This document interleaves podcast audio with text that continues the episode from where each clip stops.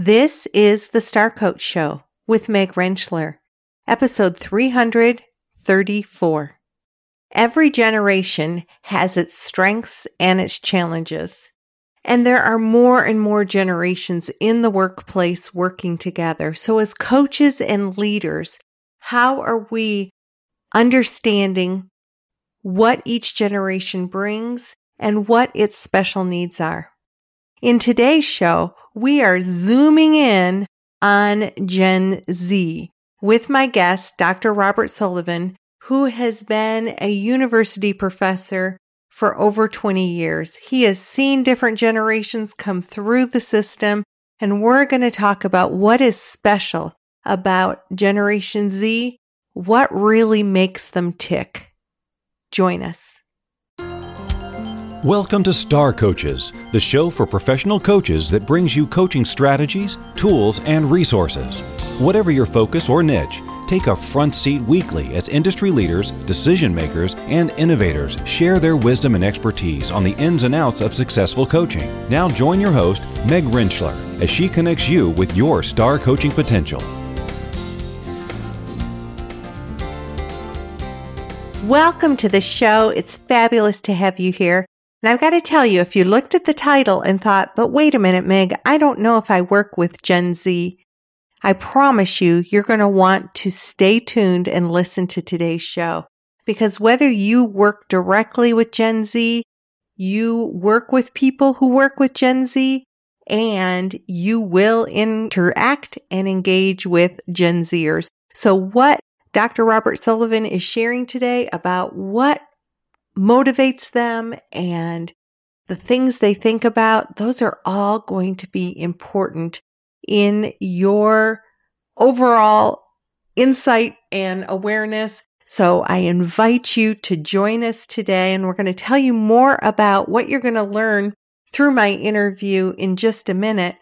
If this is your first time to the Star Coach Show or you don't know me yet, let me introduce myself. I'm Meg Rentschler. I'm an executive and mentor coach. I've been working with leaders to expand their leadership and build their confidence as leaders through using coaching in their leadership for over a dozen years. I've also been teaching and mentoring coaches for 14 years now. And what I know to be true is that coaches want to make an impact in the world and need to get obstacles out of their way to be able to do that. That's why I've created the Star Coach Show to create those resources around building and developing our skills, creating businesses that help us flourish and bring our work to our clients, and how we can change organizations with the power of coaching. Now, how do I do that? I do that through this podcast. I do that through the membership site that goes with the Star Coach Show to take your learning that much deeper. Through mentor programs, facilitating trainings, all those ways that we can engage. You engage with your clients. I engage with my clients to help make the world a better place. And so I'm thrilled that you're here. I'm thrilled to be able to be sharing this information with you today. And let me tell you a little bit about my guest, Dr. Robert Sullivan. Dr. Sullivan is the Dean of the College of Humanities and Social Sciences at Dallas Baptist University. He's been there for over 20 years, so he has taught different generations over these past two decades, and he's going to help us really zero in on our Zoomers, those young generation that are impacting the world right now with the work that they do. Dr. Sullivan has a background in political science, in law, and in urban planning. And he talks about how his degree in urban planning really influences the way that he looks at this generation and some of the challenges and, and benefits that they have in front of them. We're diving in today to some of the characteristics of this generation, ways that if we work with them, we might want to think about things, and also think through the lens of helping other people better understand this generation. We live in a time where multiple generations work together. We see things through different lenses. How can we use the lens that we have and widen it so that we can create the communication and the flow and the understanding that helps all of us do better together. So I am delighted to introduce you to Dean Sullivan, who is also the author of the book, What's the Plan? We'll talk about that later. Until then, let's go to my interview with Dr. Robert Sullivan.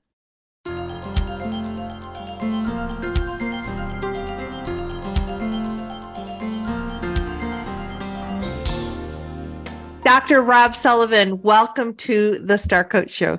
Oh, thank you, Meg. It's it's awesome to be here. I'm very excited to talk about this topic and just good to get to know your audience better.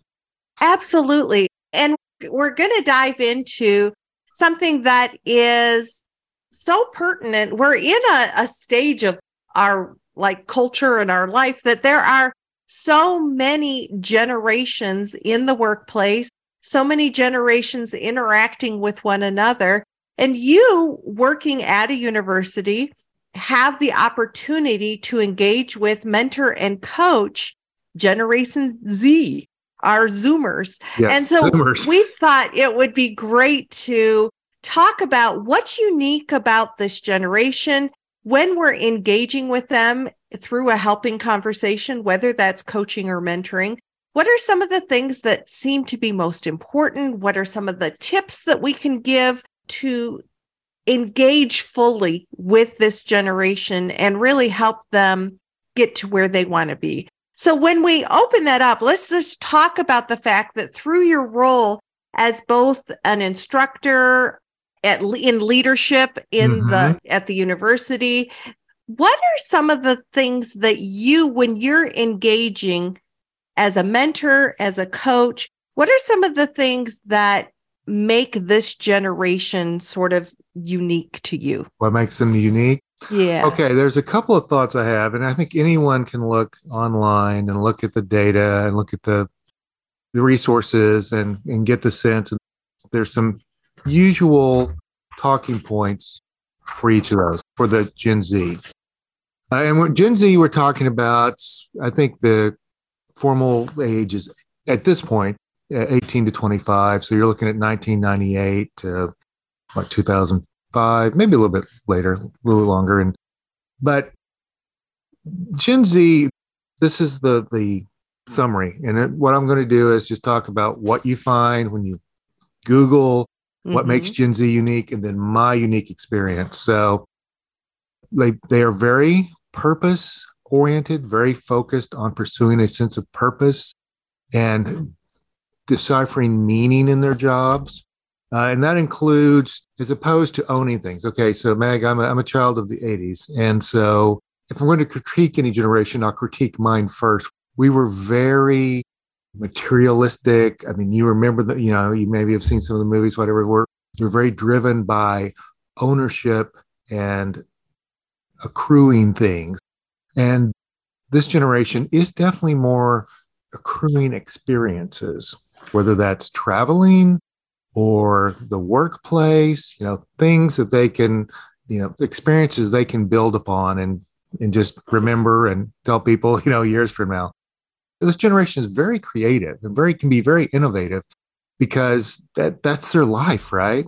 They're digital natives, but also that digital native aspect, especially when you have COVID, as you mentioned, was a great, great little connection there. It really reminds me a good, a good segue into how that impacted their lives. Right. Uh, my son was a senior in high school when in 2020, and so the pandemic affected, you know, his graduation and that that just that last half of your senior year, which is so critical because you get to say goodbye to folks and just kind of. Right. They didn't really have that, and so that's probably part of the experience and the need. It probably speaks to this next characteristic, which is again a general the research will will tell you that this is a very anxious generation Mm. that struggles with developing an identity and maintaining what I guess would I would call a firm foundation that supports their beliefs. And so Mhm. at times they struggle with I guess believing in a certain truth or a specific truth and I can kind of see why they would think that because you know they've had these prior generations, mine included, that uh, maybe don't always focus on that, maybe get too focused on other things besides meaning and work. And so you can see this. It could be just a you know something their parents instilled with them, or, or in some cases it might be. I wouldn't say it- it's a mild form of rebellion, because as I'm going to note, they they pivot away from some of the beliefs that their family has family has, but it's not open rebellion like the hippie of the 70s. Right, right. No, but I think about the fact that even sort of institutionally, Right. you know, there's so much. Who do we look up to? There's so much gap between the leaders that we would look up to Right. and so much i don't know negativity right now Yeah. i mean as i can see that that would create sort of a foundation of uncertainty and anxiety Yeah. Well, yeah, because I remember walking uh, uh, at around campus, and we have pictures of some of the former presidents, and just remembering, regardless of their history and their personal lives, there was a sense of respect and, and expectation that they were engaging in sacrifice for us. You know, even Right. though they were enjoying being president, and living in the White House, right And you don't necessarily see that. And I think part of that is this is something important that that people may not always pick up on. But they're in a world where everyone is told to brand themselves. And so there is this sense of focus on self, focus on your growth, and that growth is typically financial. And so it's not in, you know, sometimes it's in a greedy way, but but it's kind of been reshaped as I want to own things, and it's replaced with I want to be able to have some level of autonomy and live those experiences I want to live. And the way to achieve that, of course, is some kind of physical freedom, right? Right. So that's become the banner for it. But there's still this sense of branding and this self focus that kind of, as I'm going to mention, doesn't reject sacrifice, it just kind of crowds it out. You know, we have earlier generations who are very willing to make sacrifices for the greater good. There's people in the workplace that they will encounter who do the same thing, who do unsung jobs. And so there's the need to develop an appreciation for those types of tasks and those people. So that's another Excellent. aspect. Yeah. yeah. okay and what else what else um, does Uh, the research tell us about this generation There, well, I think that kind of that kind of summarizes the big stuff on on the research. I mean, there's other there's other things. I mean, some of it can be very dark. You can take that mental health piece, that anxiety piece, Mhm. and move it forward. What I notice is the connect, what I call, what I like to call the connective tissue. What's the source of anxiety? And that's when you're coaching them or mentoring, that's that's a good place to start because that can help reduce the anxiety and, and give them a sense of direction and structure. And I think that's what that's something that people are really saying. They job hop a lot. And this is this is what I I see in my life. yeah let's dive into your own Yeah, yeah. experience And by the way, my own experience probably has there's not going to be a complete disconnect with the general research, right? well that's uh, a positive i guess Yeah, yeah, yeah, yeah, it is, it is. But there's some uh, let's let's kind of start with this.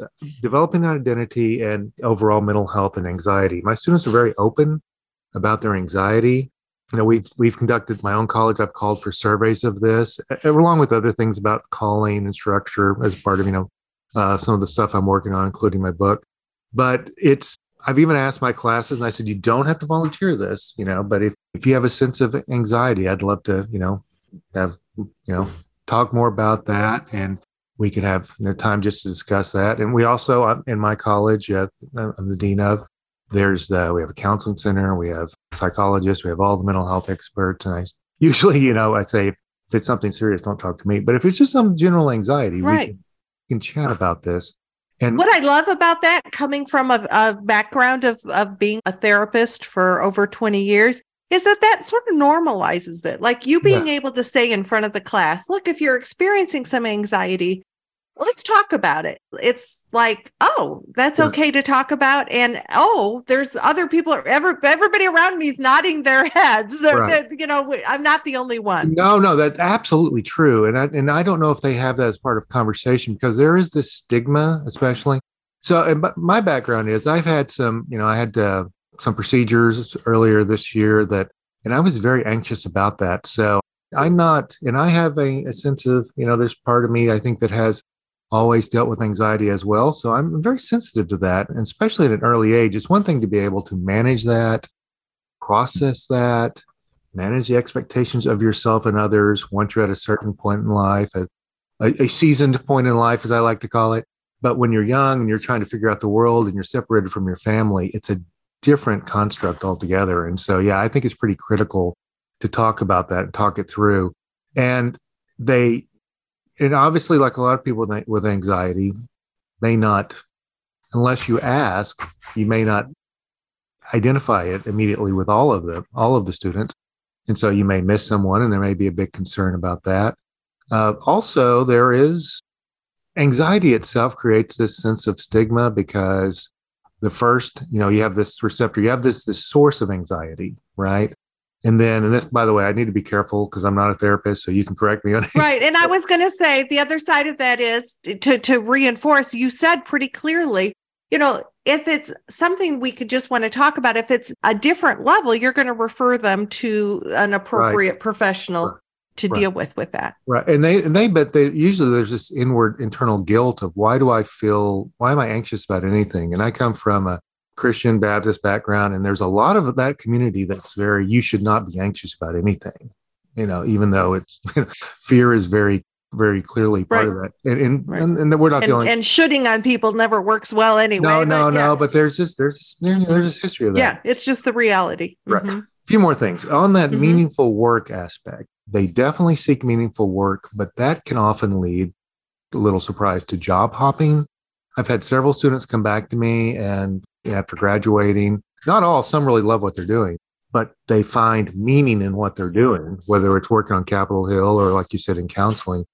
And but some of them say, and they'll have a good job, good pay. You know, in the '80s would have been, hey, this is awesome. You know, buy the nice car and everybody be impressed by me. But they will say, you know, is that is that it?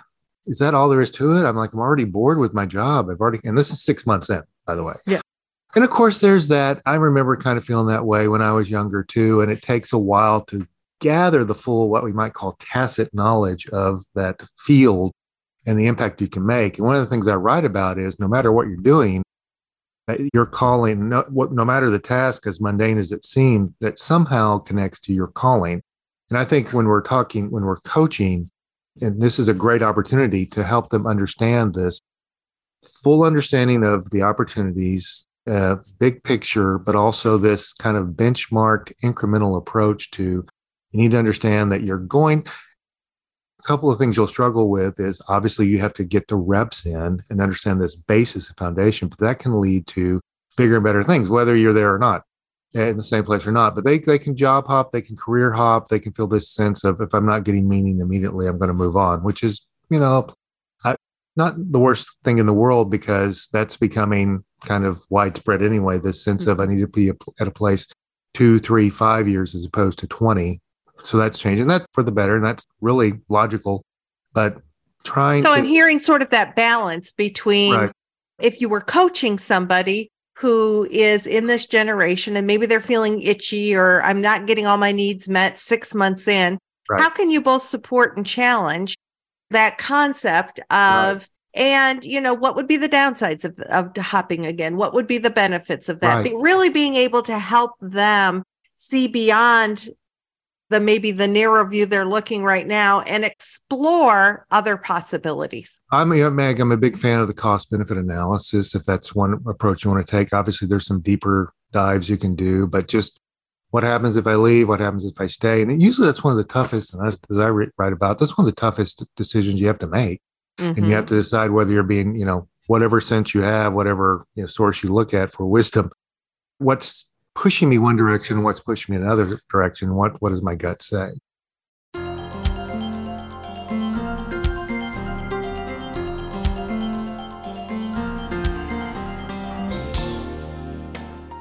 We'll get back to my interview with Dr. Robert Sullivan right after this. You don't have to be a Gen Zer to want to do meaningful work. As a matter of fact, every person that I've met that's gone into coaching has gone into coaching because of the meaning of work for them, the ability to really impact other people's lives and their own lives in being able to have these deeper forms of communication. One of the things that I know creates anxiety for coaches is putting their mentor coaching off to the last minute. Did you know that you have to have 10 hours of mentor coaching if you're an ACC coach re-credentialing? And if you're a PCC coach, you can use mentor coaching for 10 hours toward your core competency credits. They count as core competency credits for ACCs as well. So if you would like to build your coaching muscles, get even more confident in your ability to coach, re-engage with the core competencies and build incredible relationships with other coaches, I want to invite you to explore mentor coaching with me. Go to starcoachshow.com slash mentor, starcoachshow.com slash mentor. I have a new program starting in May and would love to have you join. starcoachshow.com slash mentor. Now let's get back to the show.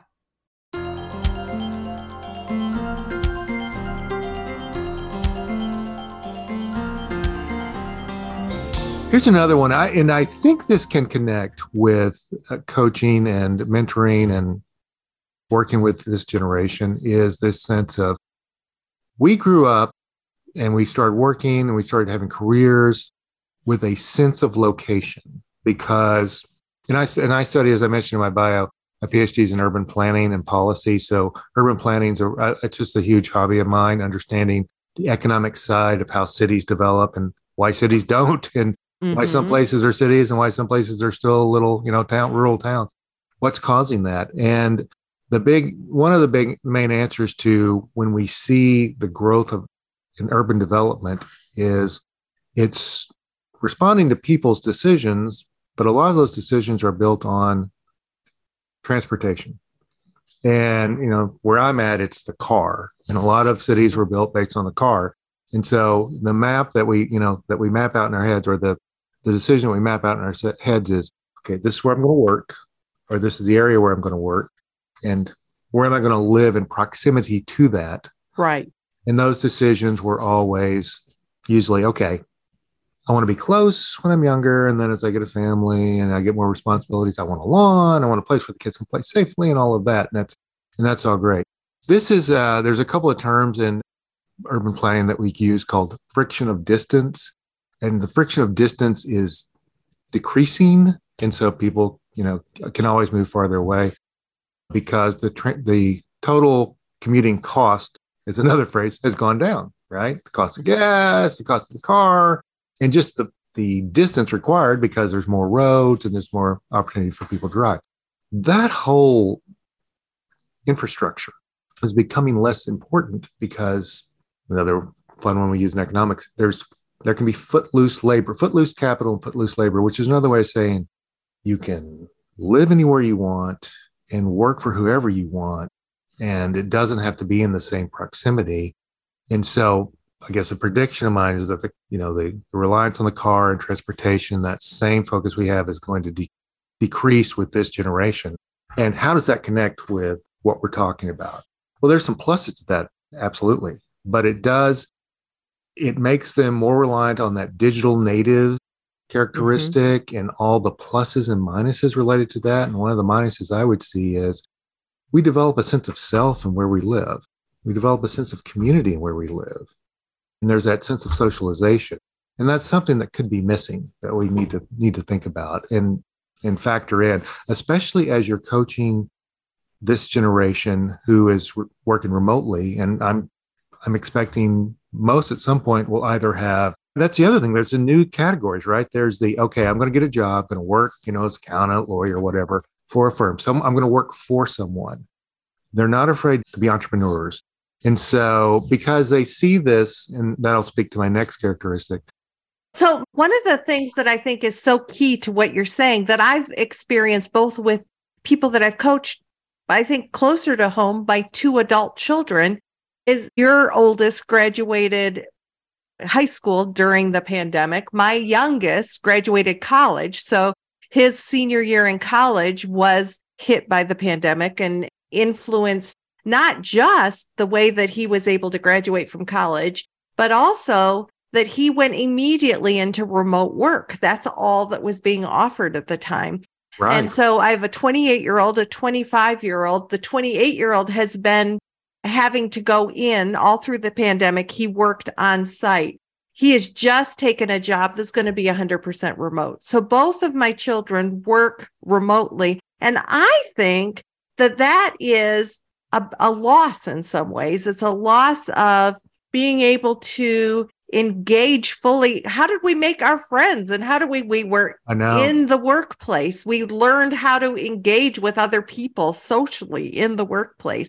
We had to get dressed and go into, you know, so there's, I wonder what your thoughts are about this generation being impacted by the fact that far more jobs are going to be remotely offered. And what does that do for socialization and the ability to make friends and really establish? I mean, my oldest has these great friends from college that he gets with every yeah. week but they are they're getting together digitally because they live in all different states right. so i don't know i just think that for this generation that's a huge piece of the puzzle and i'm wondering what right. you're thinking there's i get that. there's pluses and minuses with that because there were friends i had in college that i did not able i wasn't able to maintain the relationship because there wasn't this social media and zoom mm-hmm. connectivity that we have now so there's a way that you can still build upon those relationships that were already strong, deep relationship.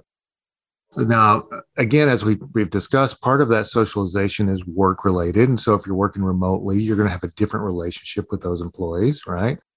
And then we don't know how that would impact where they live. You know, they may still live. There's a lot of theories that say they want to live in urban areas because they love, they're a very creative generation. This makes sense.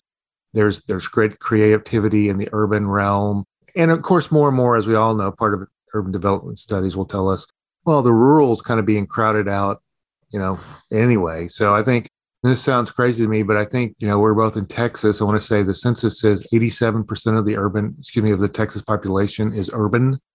And you're like, well, what about West Texas? Well, no, that's thing. Nobody lives there. So, yeah, that's exactly uh, right. So there's people there. There's right. just a smaller percentage. Right. And of course, we may be redefining what urban means, though, given right. the expanse, right? They, and I think they still may want a separation from that.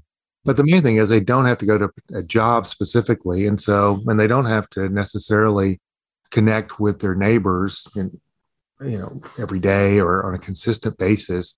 So you're, you do have that concern on the, you know, maybe maybe the concern or critique side, uh, connectivity, community.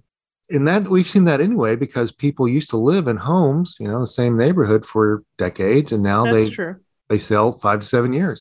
Yeah. And so we I could see that happening with this generation. Although this generation will also tell you, like, when am I going to be able to?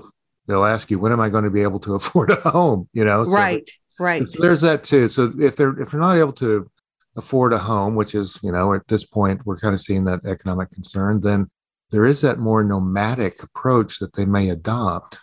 Mm-hmm. And especially since they can live anywhere. And so that does impact the community connectivity aspect of their lives. Yeah. Yeah. So okay. So I know you've got another point, and then we're going to move into your tip. And I appreciate that discussion. It, it obviously hits close to home. And i just see so much possibility and also some of the costs that that oh, are yeah, yeah you're right. Absolutely. There there's yeah. on both. And that's the case with any. There's unintended consequences with policy decisions right. and there's yeah yeah yeah. Okay. So i actually have three but i'm going to just run through two real quick okay? Okay. They back to the digital uh, native aspect. They love gaming and that impacts their worldview in my opinion.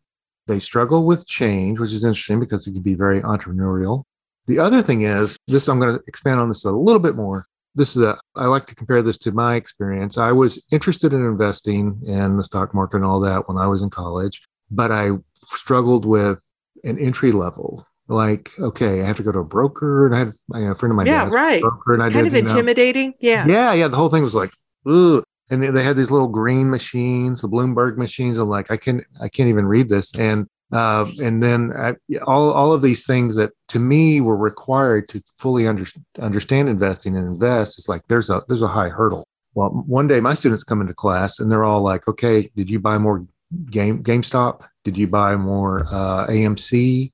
And they're just like on Acorn and stuff like that. It just gives them ease of access to do that. You know, now now it's a, they have such ease of access to everything, and that's their whole mindset because they've mm-hmm. they've always had that. And of course, this is a critique of the internet and and just the digital social media aspect of life.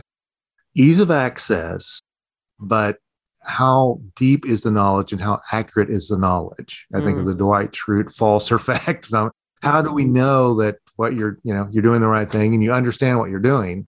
And so they they have at times they have to experience that sense of loss or failure because they didn't right. They just ran with it and all their friends were running with it and they thought, okay, this is easy. And they've had people tell them it's easy. And they in their lives, everything just seems to go up, but it doesn't always. So that's another challenge too, trying to have them understand the complexity of career and, and plan, financial planning and family planning and all that.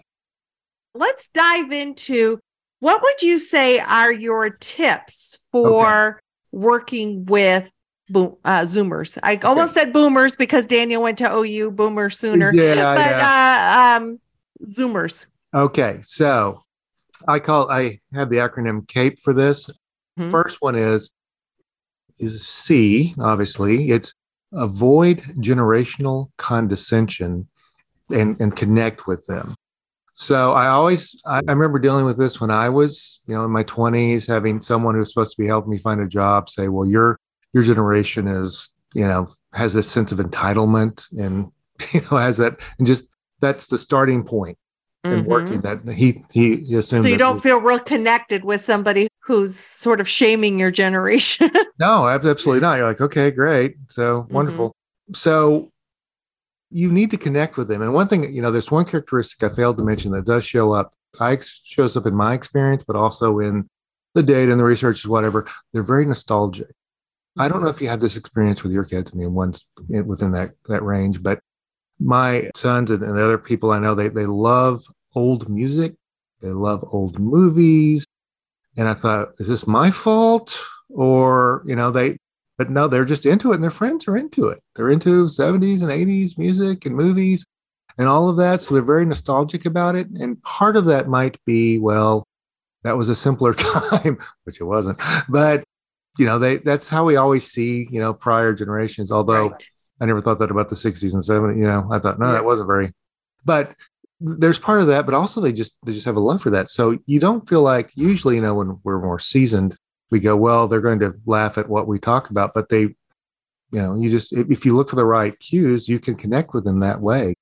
Uh, so don't be afraid to discuss that, and you can also meet in the middle and kind of understand what they're dealing with. One of the things I like to do is, and I do this in class, but I compare slang.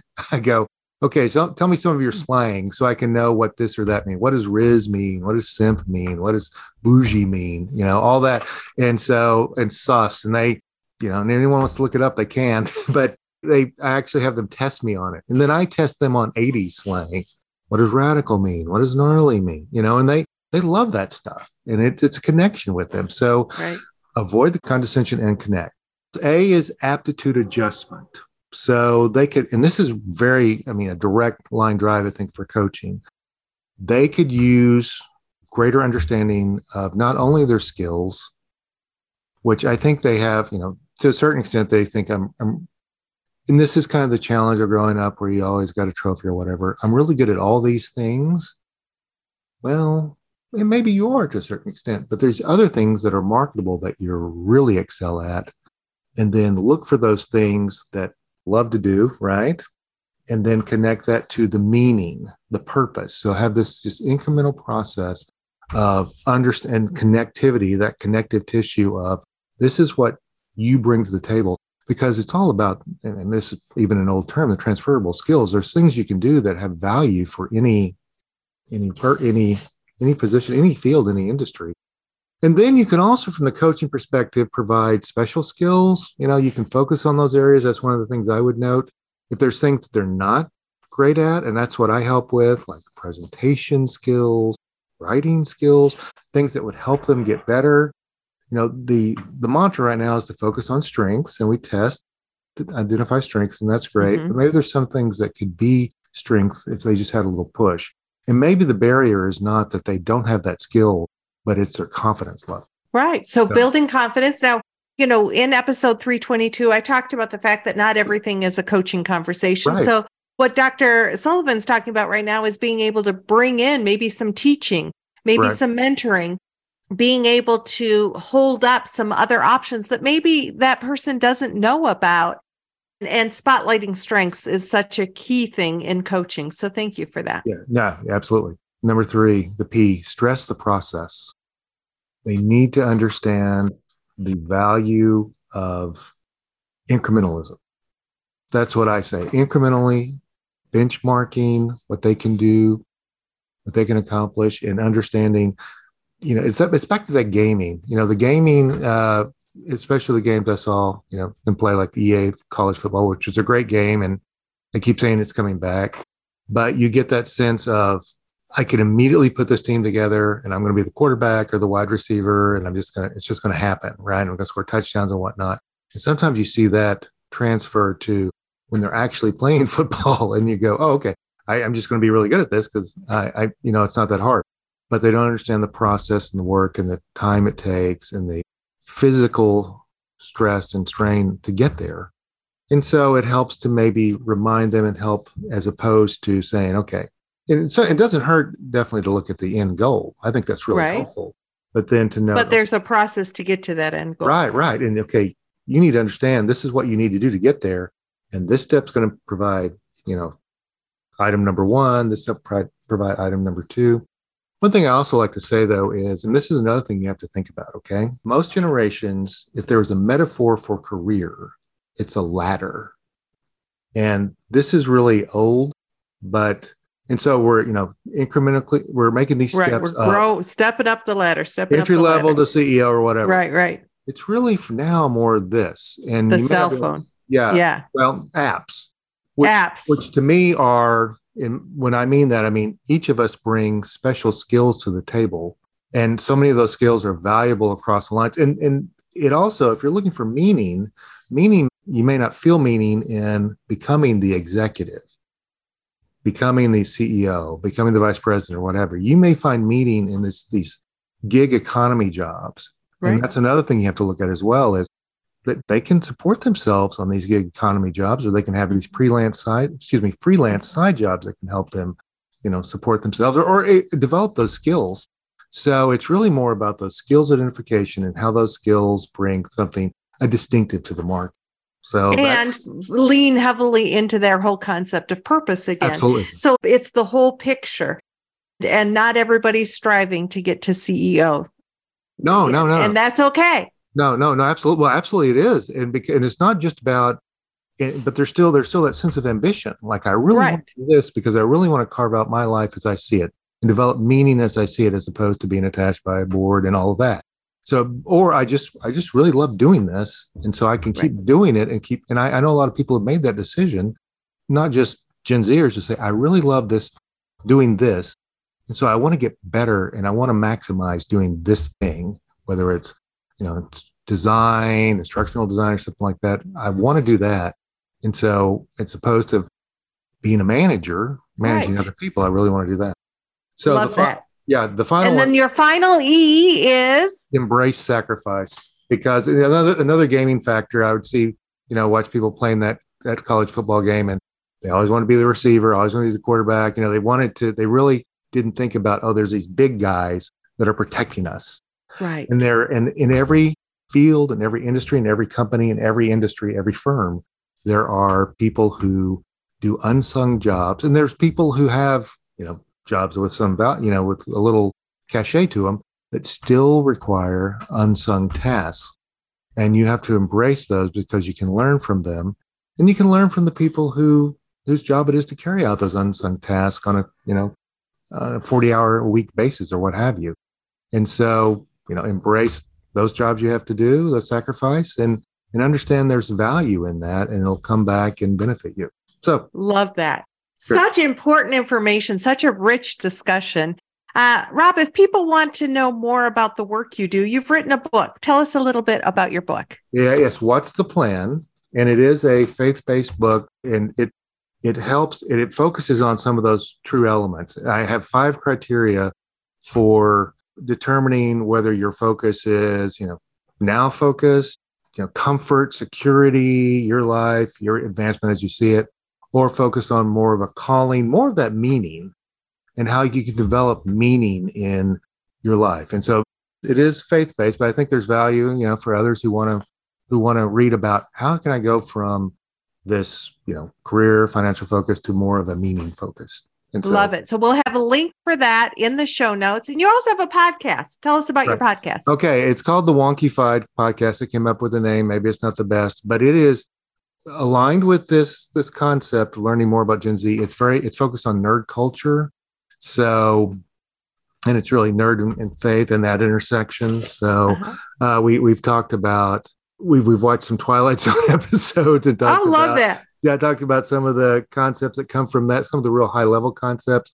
We talked about superheroes the various forms of heroes the white hero you know the the Superman model, the Batman, the dark hero, and then anti-heroes. I talked about spaghetti westerns and that. And so we, we spent time on that. And now we're going to talk, we're going to focus on monsters. So that's our next series.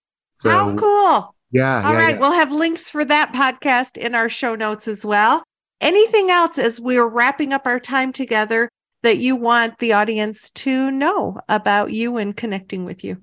I have LinkedIn, and you can find me under Robert Sullivan there. I have the Facebook, to Facebook, obviously. My I'd love to connect with people on, you know, my just my normal page, Facebook page, but I also have an author page that I'm working on. Excellent. That's, we'll keep our eyes. So all the links to connect with Rob and the work that he does will be on the show notes for this episode. Dr. Robert Sullivan, thank you so much for joining me today and sharing this important concept of a incredible generation of people who are are bringing their work forward yeah. and our future. They're our future, and they're they're a large generation too. Probably more Z Zoomers than there will be millennials. I think so. Something to think about. Yeah. Excellent. Good. Thank you so much. Thank you, Meg.